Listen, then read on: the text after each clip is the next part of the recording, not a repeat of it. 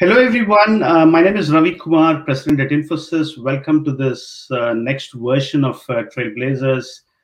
Uh, we're doing this in a virtual manner this time. Uh, today, I have a very distinguished guest, Missy Cummings, uh, the professor of AI at Duke University.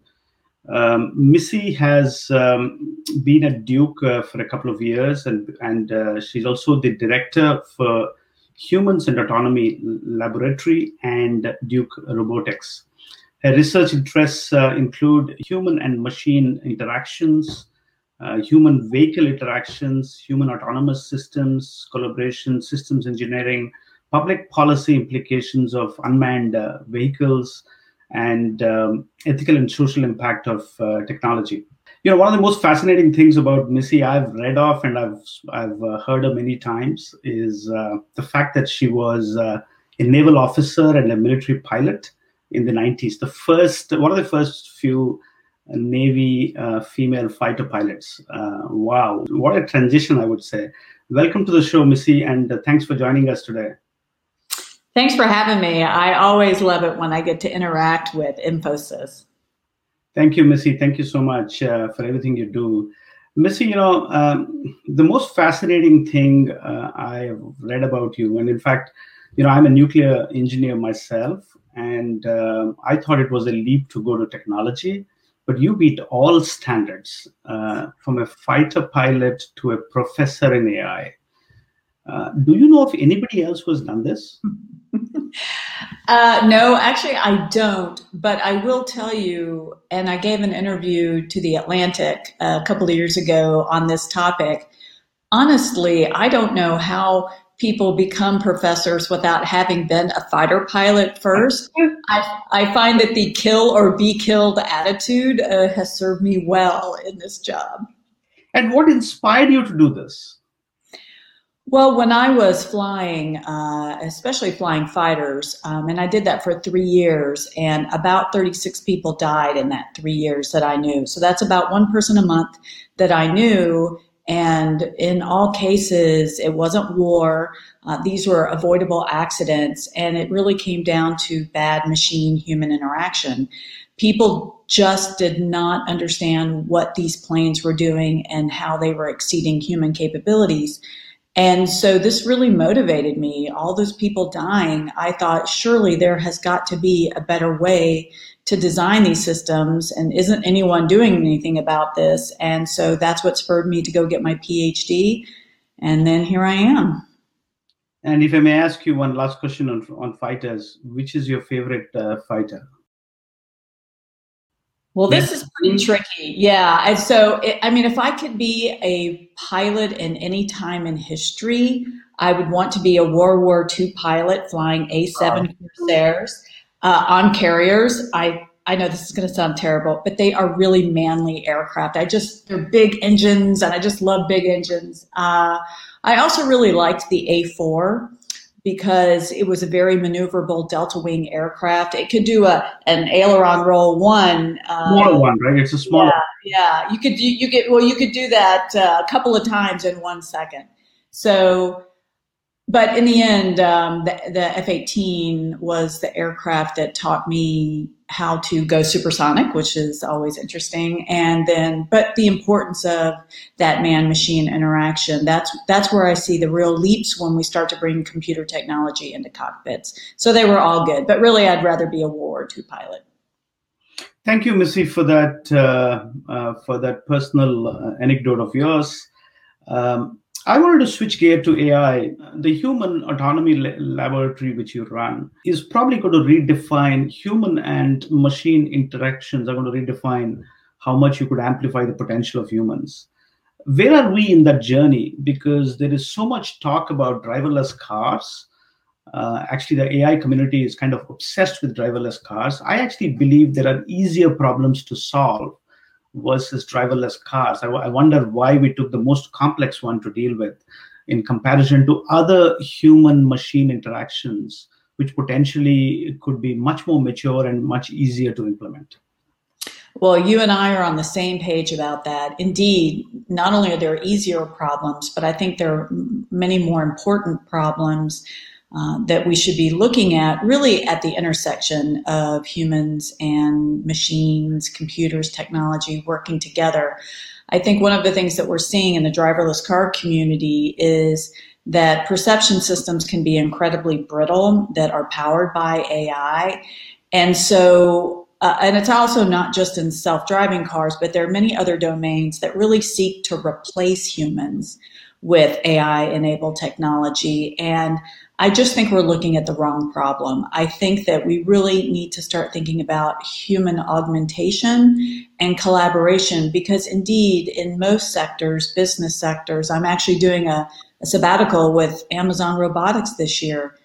Amazon is never going to replace humans outright. What we really need to do is develop better teaming strategies so that the machines can do the rote, dull, dirty, dangerous work, uh, and the humans can be left to problem solving under uncertainty.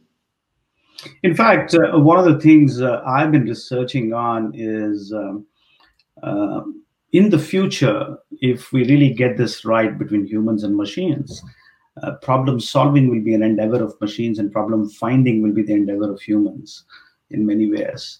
So, so aptly put. But you know, if I if I switch back to what you just said, which industries you believe uh, would adapt uh, AI much faster, like manufacturing or uh, mining or farming, industries of that kind, which I, I, I thought relatively it's much easier to do AI AI implementations in comparison to uh, the complex ones which uh, the AI communities are dealing with. Well, I, I think that you just hit the nail on the head. I think manufacturing, I see that, um, especially now that I've been working with Amazon Robotics, AI is necessary, but it's not sufficient. And so we need both AI uh, and also human driven systems. Mining, I've spent many years in Western Australia in the Pilbara mines. That is another area where we desperately need to have technology go in and replace some humans. But what that's done is it's moved the humans out of the iron ore pits, for example, and into these remote operation centers, which require higher levels of skill and much more nuanced and technology enabled interaction. And so whenever I hear people start talking about, oh, robots, AI, it's going to replace jobs, I, I tell people, no, everybody needs to relax about that uh, it's only going to create more jobs. And indeed, in America, you can see that uh, Amazon is like one big vacuum cleaner of companies that's vacuuming up every human it can from uh, all levels and walks of society. And indeed, you know, Amazon has a lot a lot of technology. So I think that people need to appreciate that while there is a lot of hype out there, I think that the real job creation and the real value added, and we can see it in manufacturing and mining and many other industries, will be the combination collaboration of humans and technology. Thank you, Missy, for that one. And um, you know, uh, one of the things the health crisis has done, ironically, is um, it's uh, increased uh, digitization accelerated digitization in a big way. But more importantly, it's moved the world into a state of dispersion, I would call it. So, you know, in some ways, we've moved moved to accelerated digitization with dispersion because work is getting dispersed, work is getting disconnected from enterprises, jobs are getting disconnected from work. So, do you believe that drone technologies would could be, uh, you know, it, it's been in existence for a while, but is this an inflection point for drone technologies because of the dispersed world we're all going to live in, even after the health crisis? Well, I would say there are drone technologies in terms of maybe, you know, will we see remote delivery? Uh, and then I think there's just more generally technologies. I think COVID has really brought into sharp focus the various elements of why we need to support maybe some what I would consider distributed working um, arrangements. Drone technologies, uh, they're making slow but sure progress, but the reason that we're not going to see them just burst onto the scene, maybe like we saw driverless cars, there's some physical limitations. Drones can only carry so much technology. As a person who's spent way too much time flying drones in um, urban areas, high winds, they ruin the battery life. You know, there's just a lot of operational issues that make drones not probably as cutting edge as people think, except they are in manufacturing. We're seeing an increasing footprint, and there'll be other technologies, um, uh, re- related technologies. You know, mapping, I think, is another hugely important area that drones are growing in. But I actually think more broadly, COVID has taught us that we need to be more agile in terms of being able to move quickly between distributed work and locally uh, sourced work. And so, what I think, what I'm hoping is that people will take these lessons learned and start to learn what. And when I say agile, I almost roll roll my eyes internally um, because I know it's such an overused buzzword. But you know, even when this vaccine starts to become distributed worldwide, I think that there will be new and emerging events that might need to that will need to make co- countries and companies need to go back and forth between these kind of work technologies. Thank you, Missy. In fact, uh, in, in, in the last few weeks, uh, Infosys launched something called Applied AI to Businesses. And uh, I happened to speak to one of uh, uh, one of the professors in Stanford University, Eric Brynjolfsson, who also works on AI. And uh, I've been talking to him for many years now. Um, one of the things uh, we, we started to believe is we have a second inflection point. Uh, the first one being on consumer AI for the last uh, decade or so. And we think uh, this is an inflection point where you're going to see acceleration of AI in businesses. Um, enterprises.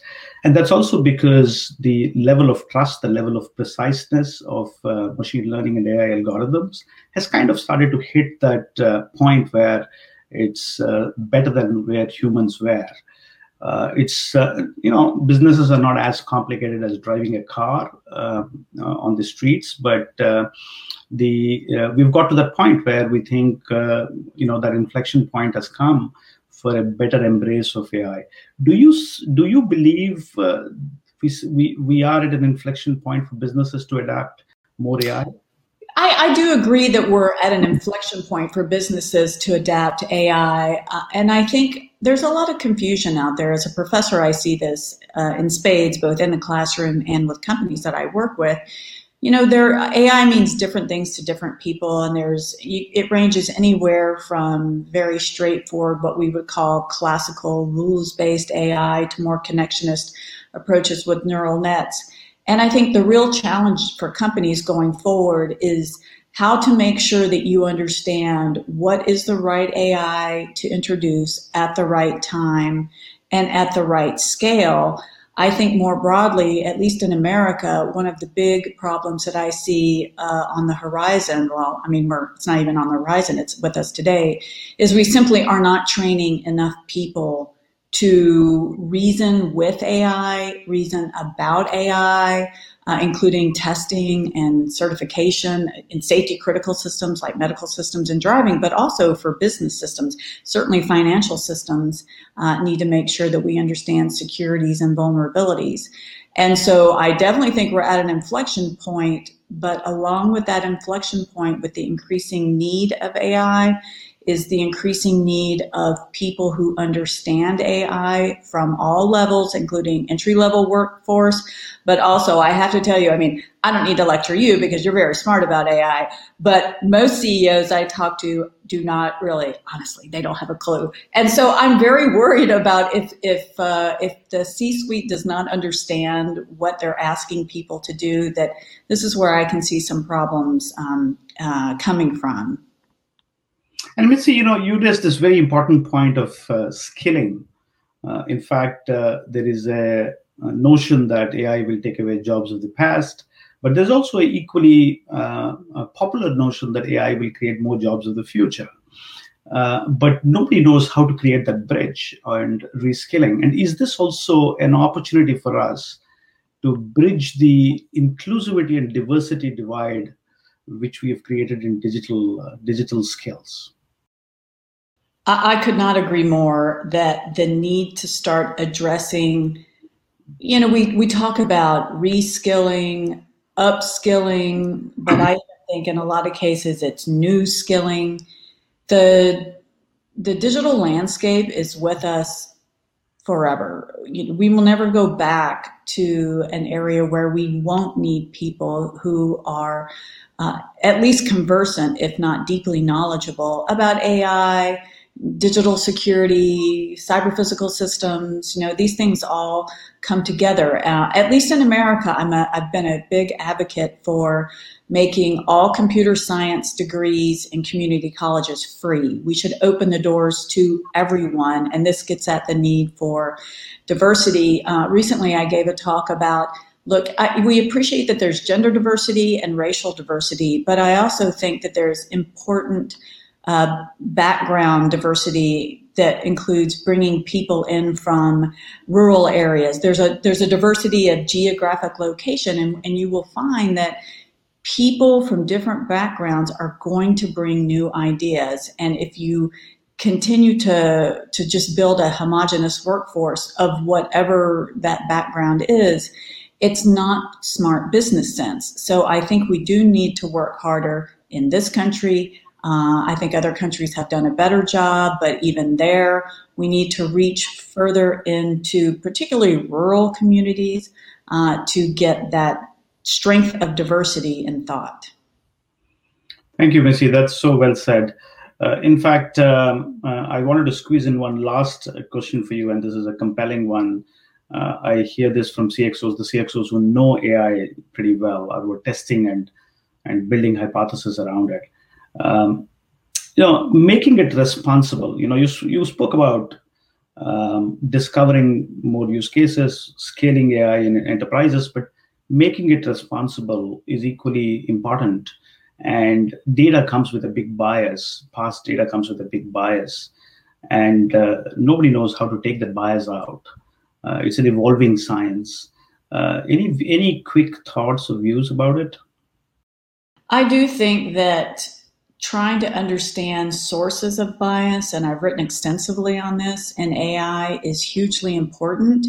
The bias comes from the people who create the algorithms, the people who test the algorithms, and then the people who interpret the algorithms. And so, and that's in addition to the bias that maybe can creep in into the data sets that you select. And so I think my biggest concern is that we're not training, and of course, this falls on me and other professors, we're not training people how to be critical deconstructionist thinkers about going after the subjectivity. And I think it's hard because we as professionals, we don't, we do, we want to say there's no, there's no subjectivity in my data or modeling process, but the answer is there is, and there is in every model out there. And so I think that we need to spend more time working on teams to actually identify and you know you'll never get away from it but you can at least mitigate it. Thank you missy. That was so wonderful uh, such a great conversation. I can, I can go on for hours on this. And um, you know thank you so much for being a futurist actually a realist as well. You're an ai realist in many ways. And uh, thank you for inspiring all of us uh, and uh, and thank you for for your time today Thank you for having me. I always love to interact with Infosys friends. Thank you.